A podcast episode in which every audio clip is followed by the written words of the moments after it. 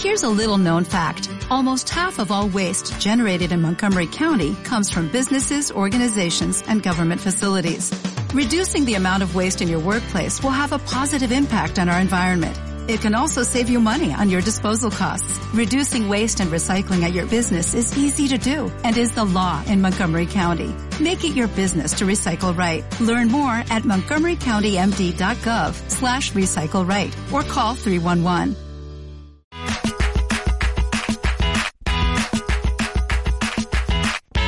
You and I buy star maps and drive my car around Los Angeles. You and I buy star maps and ding dong ditch a televangelist. It's only been a week, but I know that you are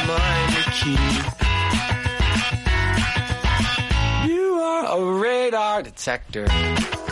Aquí estamos con nuestro espacio de tecnología que es el vuestro y el de la Asociación Internet Euskadi que nos visitan martes sí, martes no para contarnos siempre cosas interesantes. Su presidente es Julio Sandizaga, que aquí le tenemos como siempre y hoy acompañado. Egunon, Julio. Gunón, ¿qué tal estamos? Bueno, ya, pues bien. Ya estamos de martes, así que ya queda menos. Mm, queda menos para carnaval. Para carnaval, por ejemplo. O para la destrucción del mundo a manos de los robots que no ¿Quién se hayan vuelto inteligentes. Hay mucho robot por ahí que está siendo demasiado inteligente, ya no nos ganan hasta ajedrez.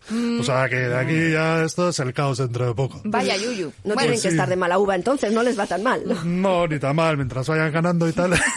Bueno, menos los contestadores automáticos, esos chungos que a veces no te entienden. Me Eh, vuelve a repetir que dices, tanto, tanta amenaza no hay. bueno, pero también nos dan un poquito de juego, ¿no? Para hablar de ellos. También, también. Pues dinos, Bueno, Julio, que pues- vienes acompañado. Pues vengo acompañado de Julen Iturbi Ormache, que es eh, consultor artesano y es eh, profe de la Universidad de Mondragón. Y que de esto de la ética y inteligencia artificial mm, sabe bastante. De, de hecho, está dando un grado en la Universidad de Mondragón con todos estos temas y, joder, la verdad que hablando con él tiene muchas cosas interesantes que contarnos. Bueno, Julen. Egunon, Egunon, egunon. bienvenido, Bueno, Julen. Muy bien. Pues hablando con él, estuvimos hablando, bueno, esto de la ética, bueno, tenemos claro que es necesaria, que la vamos a tener que utilizar o sí o sí, porque todas las posibilidades que nos están dando todas estas nuevas tecnologías, eh, si no se regula un poquito o nos cortamos un poquito, nunca mejor dicho, puede acabar en que salga el eh, robot matón y que haga bullying, ciberbullying y vamos, y lo que haga falta. El Terminator, ¿no? El, Julen? el Terminator. Entonces, bueno, la gran pregunta es, eh, ¿qué herramientas podemos contar para esto de, digamos, tener un poco de conciencia, ¿no? De a dónde nos puede llegar, cómo lo podemos acotar un poco, Julen. Yo, yo creo que lo primero de todo es eh, darnos cuenta que, bueno, vivimos en 2020 y que las máquinas hoy en día, pues deciden sobre aspectos que hace quizá muchos, hace ciertos años, ¿no? Pues era prácticamente impensable que pudieran decidir, ¿no? Entonces, eh, es cierto que que antes los humanos tomábamos decisiones en muchos ámbitos de la vida, vamos delegando cada vez en más y más capacidad que tienen las máquinas y llega un momento en que esas decisiones pues parece que son relativamente similares a las que toman los humanos y toman las máquinas, ¿no? Pero ahora mismo en nuestro día a día, ¿cuál serían eh, lo- la inteligencia artificial que nos Sí, un encontramos? ejemplo, un, un ejemplo que siempre nos sirve y que es muy muy sencillo es cuando pe- pensamos en los en los coches, en los vehículos, ¿no?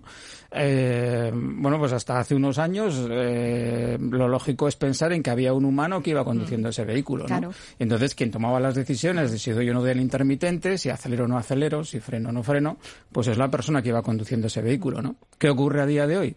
Pues que tenemos entre nosotros, con más o menos desarrollo, lo que llamamos el vehículo autónomo. ¿Qué quiere decir? Que ciertas decisiones que antes tomábamos los humanos conduciendo ese vehículo, ahora decidimos que sea el coche el que decide, valga la redundancia. Claro. Y el ejemplo es, es bien sencillo, ¿no? Eh, vas conduciendo, entonces a lo mejor está lloviendo, eh, te das cuenta vas a una cierta velocidad por la autopista y bueno, dices, mejor no me acerco mucho al vehículo que tengo delante, no voy a ser que haya un frenazo y de repente, ¿no? Hoy en día tienes vehículo que lo que te dice es, eh, "Oh, cuidado, te estás acercando mucho al vehículo delante. Bueno, ese es un paso, ¿no? Pero otro paso sería el decir, no, no, amigo, amiga, es que no te vas a poder acercar al vehículo que está delante. Es decir, es la máquina la que en un momento dado, con los sensores que lleva incorporados, con la información que está en ese momento eh, barajando, pues toma la decisión. Claro, es verdad que dices, Ah, pues está bien, ¿no? Y pues mira, esto hace que el humano no incurra en una temeridad de acercarse demasiado al vehículo que le precede. Pero claro, eh, esa es una decisión relativamente simple. Puede haber decisiones más complicadas que tomar, ¿no? Pero al final de lo que estamos hablando es de máquinas que tienen información suficiente para tomar decisiones que antes solo tomábamos los humanos. Ahí es donde está la movida. Y si esa máquina, ese coche, imaginamos que dentro de un futuro más o menos cercano es totalmente autónomo y él está conduciendo solo y tiene que decidir en un momento si salvaguardar la vida, la salud, la protección de la persona que está conduciéndolo, aparentemente, aunque no lo está conduciendo, y alguien que está fuera del vehículo, un peatón, ¿quién toma esa decisión? ¿Qué tipo de programación le puedes meter al coche para que sepa cómo decidir en situaciones donde no está tan claro? Es, es la gran pregunta, ¿no? Es la gran pregunta. Porque lo primero que podríamos pensar es que hay alguien por detrás que está programando los algoritmos eh, y entonces hay, hay un humano o un equipo de humanos que son quienes podrían tomar la decisión en ese momento dado, ¿no? Eh, claro, pero la decisión tiene que ver no con aspectos técnicos, sino con aspectos éticos. Eh, ¿Quiénes deberían ser? ¿Qué cualificación? Qué, ¿Cómo debería ser un equipo que decide lo- no, quizá no es muy lógico que fueran un equipo de ingenieras, de ingenieros, que son quienes diseñan el algoritmo, ¿no? A lo mejor nos hace falta un consejo de ética. Y dices, ¿y eso qué es? ¿No? Eh, pero lo que sí es cierto es que la decisión no tiene que ver con un aspecto tecnológico, por así decir, ¿no? Tiene que ver con un aspecto que hasta ahora, pues no, al cual no nos habíamos enfrentado y que tiene que ver con que era algo que antes hacían solo los humanos, ¿no? Claro, nos ponemos muy eh, extremos en los ejemplos, pero imaginemos que la persona que es el peatón es un carrito de un bebé con una madre y en el coche pues hay una persona, ¿no? Un conductor. Claro, igual éticamente alguien diría, pues hay que salvaguardar la, la salud de la madre con el carrito, pero ¿quién va a comprar un coche que sabe que va a tomar esa decisión? Claro, claro. Y de hecho, eh, hoy en día uno de los ejercicios que, pues por ejemplo, en la uni hacemos con los chavales, ¿no? Con las chavalas, eh, es uno que nos propone el MIT en Estados Unidos, ¿no? Que es de Moral Machine, ¿no? es decir, la, la máquina moral, ¿no? Sí.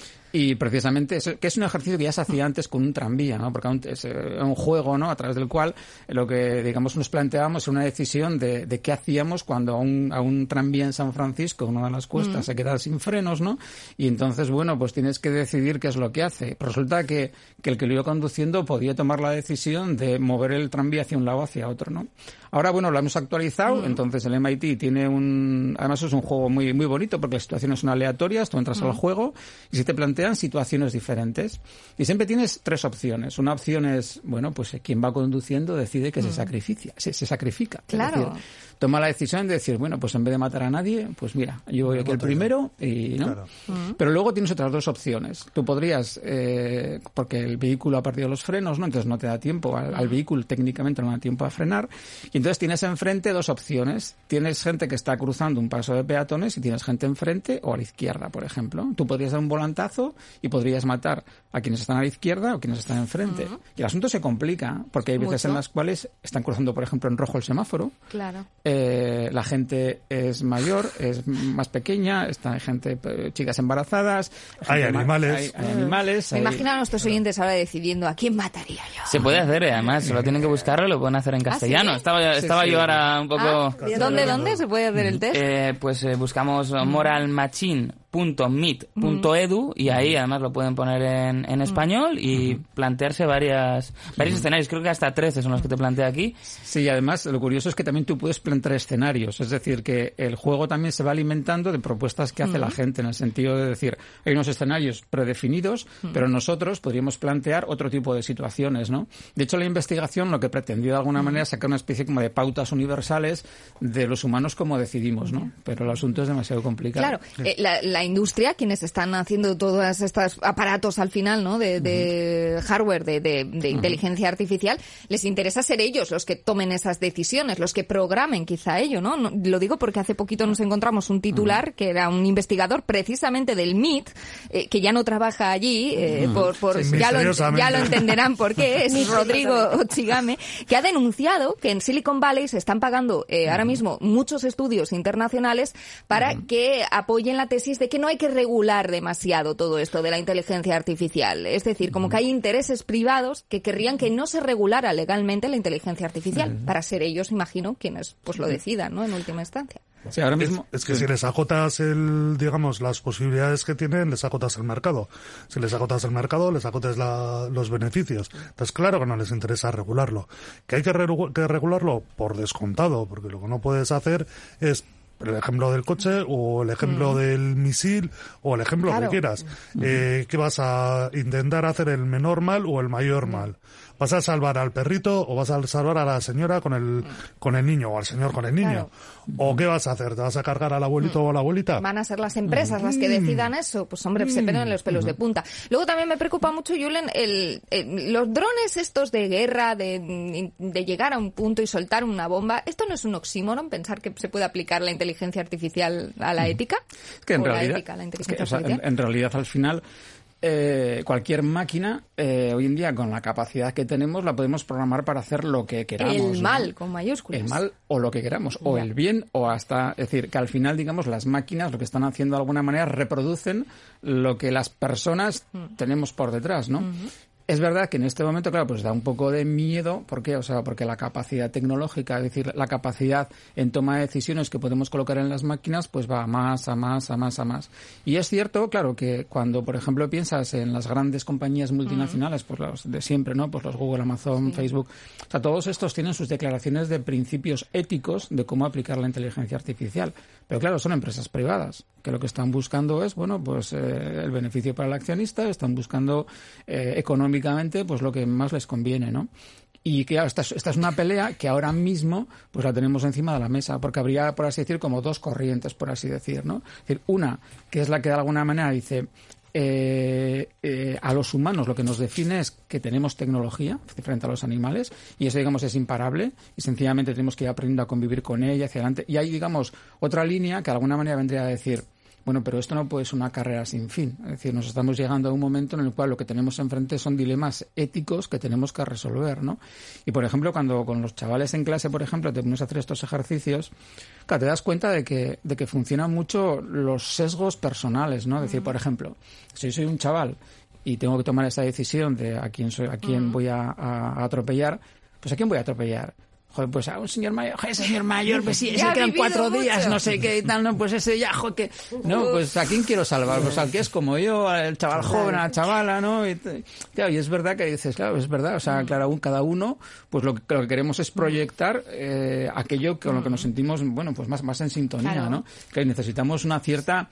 Eh, ¿Cómo decir? Pues, o sea, no, Claro. quitarnos un poco ese sesgo que todos llevamos dentro, eh, pegado, ¿no? que son un montón de ellos, ¿no? Y claro, y es verdad que es un tema complicado. Hombre, ¿no? yo si fuera una empresa ¿no? de coches de autómatas, eh, diría, pues le voy a preservar a mi cliente. Siempre te voy a defender a ti. Tú siempre vas a sobrevivir. Te voy a bunkerizar, ¿no? Y te voy a proteger. Pero claro, de ético esto tiene poco. Claro, y es verdad que, que luego también el asunto se nos complica porque siguiendo, por ejemplo, con el caso del, del, del coche autónomo, claro, eh, el, el gran argumento que se maneja para desplegar tecnología en un vehículo autónomo, ¿cuál es?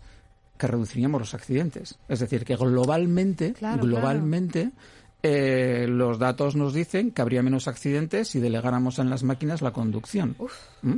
Globalmente. Sí, sí, sí. Ahora bien, a través de que en ciertos momentos habría una toma de decisiones que pone un poco los pelos de punta, porque la máquina tendría que decidir, no se sabe muy bien sobre qué bases éticas, una serie de decisiones que antes tomábamos nosotros. Pero claro, aquí la cuestión de fondo, la que querríamos reducir el número de muertos en las carreteras, si todos fueran vehículos autónomos, probablemente lo estaríamos consiguiendo. Bueno, pues es muy interesante Sí, todo sí, lo que no, no, Julen, vaya Julen. Iturbe Ormaech está contándonos. Así que vente otra vez, Julen, que Sí, por dejado favor. un poco a medias, e inquietados por algunas cosas e informados por otras. Muy bien, como además. escarpias. Julio, pues gracias por traernos a Julen y por Y venir tú también. volveremos. Eso es. Hasta la próxima. Te acompaña Radio Popular.